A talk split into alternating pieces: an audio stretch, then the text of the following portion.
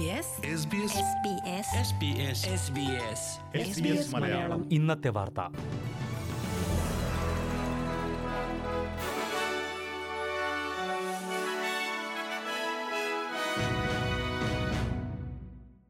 നമസ്കാരം. S B S Malayalam ഇന്നത്തെ വാർത്തയിലേക്ക് സ്വാഗതം. ഇന്ന് രണ്ടായിരത്തി ഇരുപത്തിയൊന്ന് ജൂൺ ഒൻപത് ബുധനാഴ്ച. വാർത്ത വായിക്കുന്നത് ഡെലിസ് പോൾ.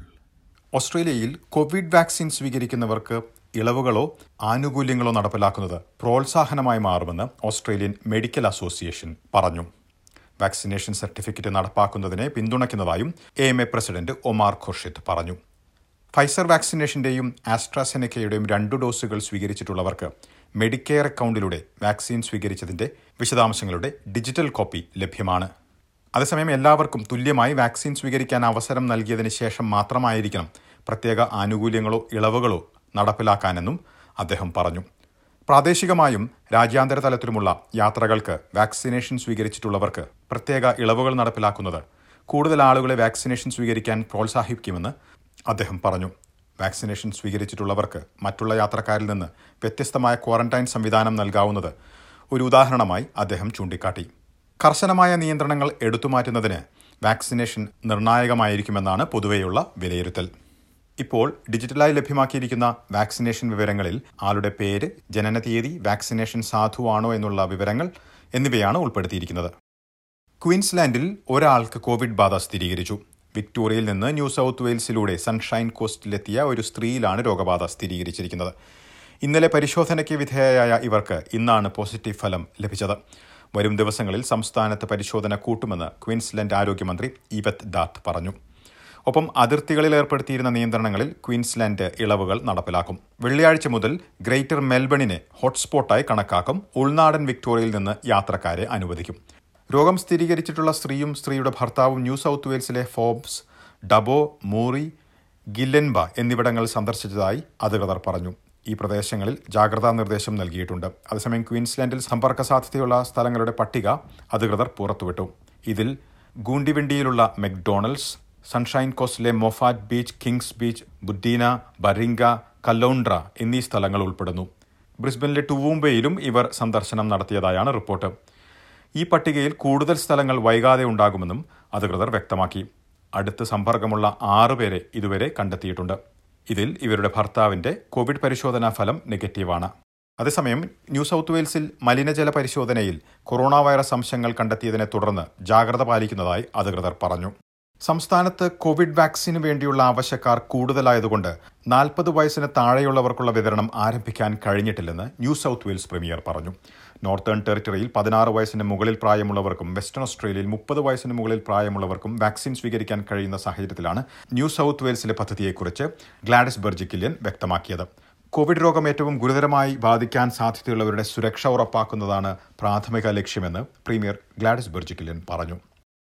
വിക്ടോറിയയിലെ ലോക്ക്ഡൌൺ വ്യാഴാഴ്ച അർദ്ധരാത്രി അവസാനിക്കും. സംസ്ഥാനത്ത് പുതിയതായി ഒരു കോവിഡ് ബാധയാണ് സ്ഥിരീകരിച്ചിരിക്കുന്നത്. ഇതിന് പിന്നാലെയാണ് ലോക്ക്ഡൌൺ പിൻവലിക്കുന്നതായി ആക്ടിംഗ് പ്രീമിയർ ജെയിംസ് മെർലിലോ പ്രഖ്യാപിച്ചത്. എന്നാൽ നിയന്ത്രണങ്ങൾ ബാധകമാണ്. വീട്ടിൽ നിന്ന് യാത്ര ചെയ്യാവുന്ന പരിധി പത്ത് കിലോമീറ്ററിൽ നിന്ന് ഇരുപത്തിയഞ്ചായി ഉയർത്തിയിട്ടുണ്ട്. എന്നാൽ അഞ്ചു കാര്യങ്ങൾക്ക് മാത്രം പുറത്തിറങ്ങാമെന്ന നിബന്ധന എടുത്തുമാറ്റി. കെട്ടിടത്തിനകത്ത് മാസ്ക് നിർബന്ധമായി തന്നെ തുടരും. കെട്ടിടത്തിന് പുറത്തു ഒന്നര മീറ്റർ സാമൂഹ്യ അകലം പാലിക്കാൻ കഴിയാത്ത സാഹചര്യങ്ങളിൽ മാസ്ക് നിർബന്ധമാണ്. വെള്ളിയാഴ്ച മുതൽ സ്കൂളുകൾ പുനരാരംഭിക്കും.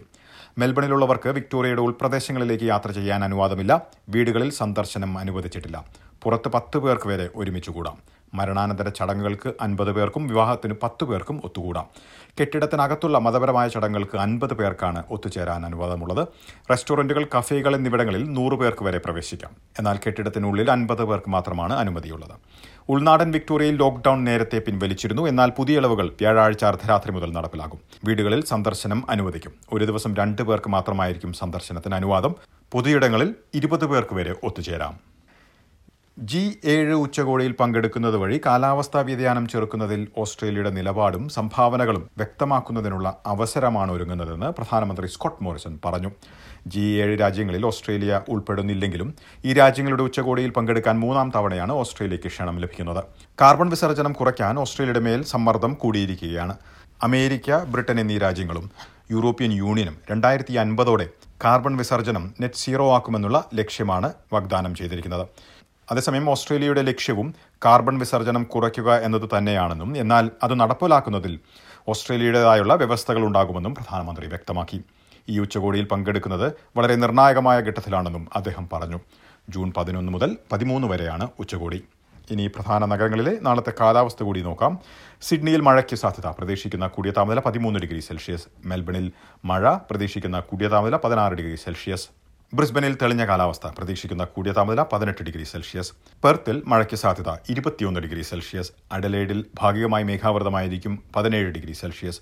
ഹോബാട്ടിൽ മഴയ്ക്ക് സാധ്യത പ്രതീക്ഷിക്കുന്ന കൂടിയ താപനില പതിമൂന്ന് ഡിഗ്രി സെൽഷ്യസ്. കാൻബറയിൽ മഴയ്ക്ക് സാധ്യത പ്രതീക്ഷിക്കുന്ന കൂടിയ താപനില പത്ത് ഡിഗ്രി സെൽഷ്യസ്. ഡാർവിനിൽ തെളിഞ്ഞ കാലാവസ്ഥയ്ക്കുള്ള സാധ്യത പ്രതീക്ഷിക്കുന്ന കൂടിയ താപനില മുപ്പത്തിയൊന്ന് ഡിഗ്രി സെൽഷ്യസ്. ഇതോടെ ഇന്നത്തെ വാർത്താ ബുള്ളറ്റിൻ പൂർണമാകുന്നു. നാളെ രാത്രി എട്ട് മണിക്ക് എസ് ബി എസ് മലയാളം ഒരു മണിക്കൂർ പരിപാടിയുമായി തിരിച്ചെത്തും. ഇന്ന് വാർത്ത വായിച്ചത് Delys Paul. SBS SBS SBS SBS SBS SBS Malayalam. ഇന്നത്തെ വാർത്ത.